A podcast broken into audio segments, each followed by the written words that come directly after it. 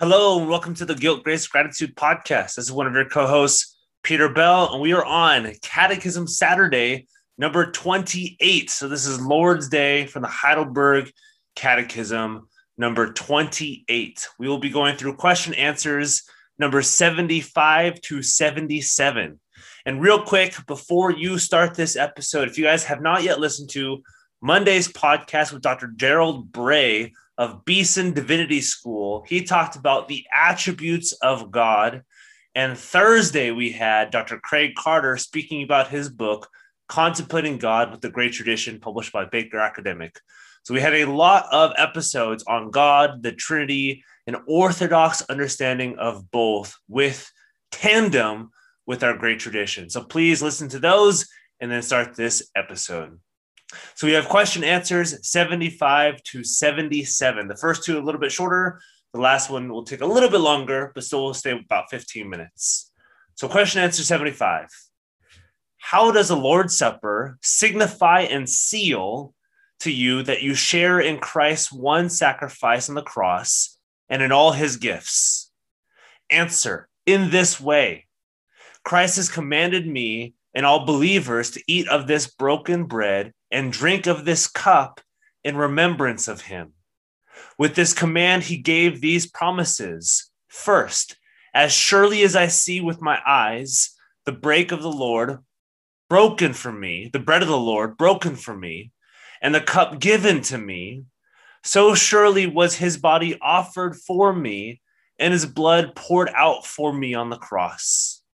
Second, as surely as I receive from the hand of the minister and taste with my mouth the bread and the cup of the Lord, as sure signs of Christ's body and blood, so surely does he himself nourish and refresh my soul to everlasting life with his crucified body and shed blood. And here's Ursinus' exposition. It's a little bit shorter. He asks, What is the Lord's Supper? And he says, The Lord's Supper is the breaking and eating of bread and drinking of wine according to the command of Christ, given to all believers, that he may, by these signs, declare that his body was broken and his blood shed for them. That he gives them these things to eat and drink that they may be fed unto everlasting life, and that he will dwell and nourish them and quicken them forever. And he asks again, What is the design of the Lord's Supper? And he says, It was instituted to be a confirmation of our faith, a public confession of our faith, a public distinction that the church may be known and recognized in the world a bond of love, and the people of God be united together in the congregation. And what does the Lord's Supper differ from baptism? In outward rites, in the signification of these rites, baptism is done with water, the supper with bread and wine. The design peculiar to each. Baptism is a sign of the covenant, the supper as the preservation of the sign the manner of their observance. Baptism requires regeneration, the supper, an examination of faith. The order of their observance. Baptism precedes the supper. The supper is observed repeatedly, and baptism only once. Question answer 76. What does it mean to eat the crucified body of Christ and to drink his shed blood?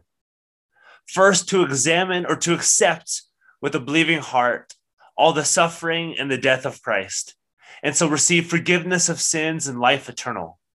Second, to be united more and more to this sec- to his sacred body through the Holy Spirit, who lives both in Christ and in us.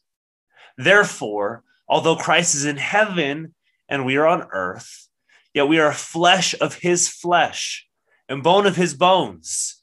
And we forever live and are governed by one spirit, as the members of our body are, are by one soul. And here's his exposition the eating of the body and the drinking of the blood of Christ is not corporal, which is bodily, but spiritual and embraces faith in his sufferings and death, the forgiveness of sins, and the gift of eternal life through faith. Our union with Christ through the Holy Spirit, who dwells both in Christ and us. The quickening influence of that same Spirit. So, hence, to eat the crucified body and to drink the shed blood of Christ is to believe to obtain the remission of sins by faith, to be united with Christ, and to become partakers of his life, or to be made like unto Christ by the Holy Spirit, who works the same things both in Christ and in us. And the last one, question answer 77. Where has Christ promised that he will nourish and reflect, refresh believers by his body and blood as surely as they eat of this broken bread and drink of this cup.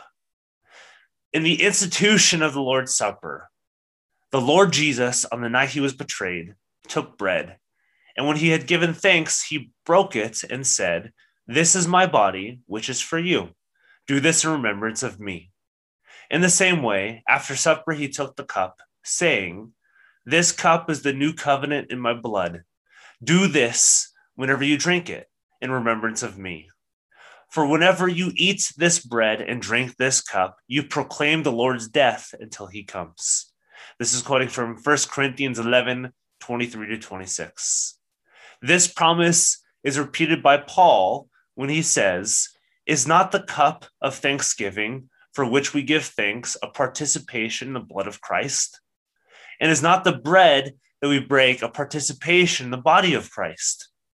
Because there is one loaf, we who are many are one body, for we all partake of the one loaf. And that's a reference to 1 Corinthians 10. And here's the exposition the institution of the Lord's Supper establishes the true and saving communion of the body and blood of Christ. Ursinus then lays out the biblical texts that speak on the Lord's Supper Matthew 26, 26, Mark 14, 22, Luke 22, 19, and 1 Corinthians 11, 23. And a closer exposition of the Lord's Supper in 1 Corinthians 11, when he says, The Lord Jesus, he's the author of this supper. The same night in which he was betrayed. or Ursinus says, Christ instituted the supper at the last celebration of the Passover to show there is now an end to all the ancient sacrifices, and that he might excite his disciples and us to more attentive consideration of the cause on account of which he instituted the supper. He took bread, and he says, This was unleavened bread, such as they ate at the feast of the Passover. When he had given thanks, and he says, Because the typical Passover was abolished, and that which was true and signified was now exhibited, and that the church had a memorial of him. He break it, he broke it. For the greatness of his sufferings and separation of his soul from his body, the communion of many with his own body, and bond of their union and mutual love. For our comfort, for his body was broken for us, as certainly as, as certainly as we see the bread broken for us as well.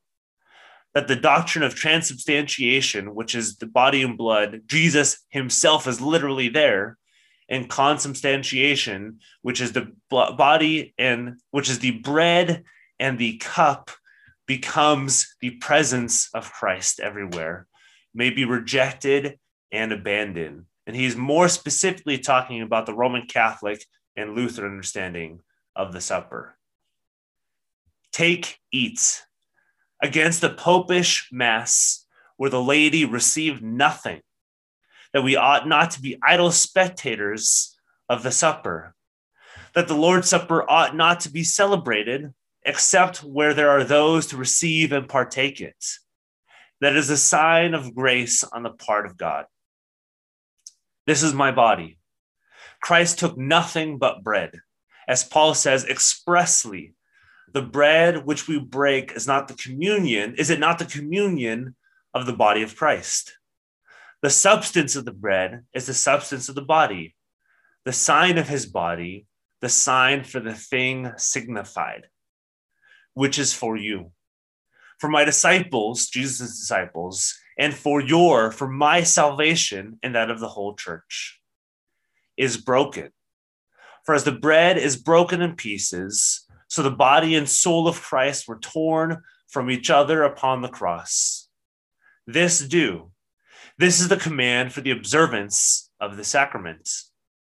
In remembrance of me, that is, meditating upon my benefits which I have bestowed upon you, in which the sacrament calls for your repentance or your remembrance. Drink ye all of this. Ursinus says this is against the conduct of the Pope who refused the lady the cup. This cup is the New Testament. The new covenant consists in a reconciliation with God and communion with Christ and all his benefits by faith in a sacrifice already offered, without the observance of the ceremonies of the old Passover.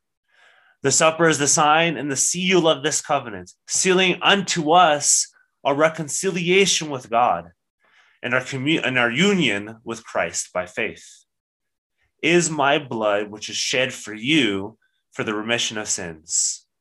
The shedding of the blood of Christ is his merit, in view of which we receive the forgiveness of sin when it is apprehended by faith.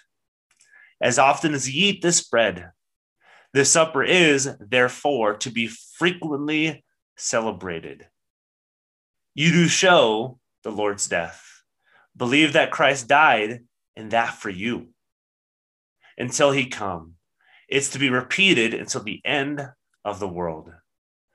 Then he ends by saying, The communion of the body and blood of Christ is, therefore, to be made through faith partakers of Christ and all his benefits, by the same Spirit dwelling both in us, dwelling both in Christ and in us, and affecting the same things in us which he does in Christ. Thanks for listening to this episode of the Guilt Grace Gratitude Podcast. Again, this is Catechism Saturday, Lord's Day number 28. We went through question answers 75 to 77. Please look forward to next Monday, this coming Monday. We will have Dr. Miles Van Pelt of Reformed Theological Seminary in Jackson. He's going to be bringing us through Old Testament theology, and especially in relationship to Christ, how we view the Old Testament through the lens of Christ's finished work.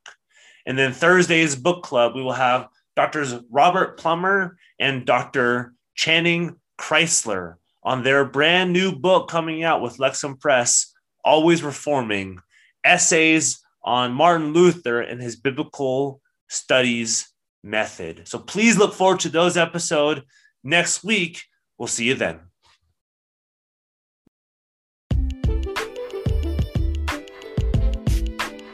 Hey guys, we hope you enjoyed that episode of our podcast, Guilt, Grace, Gratitude. And we, uh, as we've said before, we are bridging the gap to Reformed Christian theology for your listening pleasure. So we would like to make sure this is enjoyed by others around the world. And how to best do that is rate and review us on iTunes.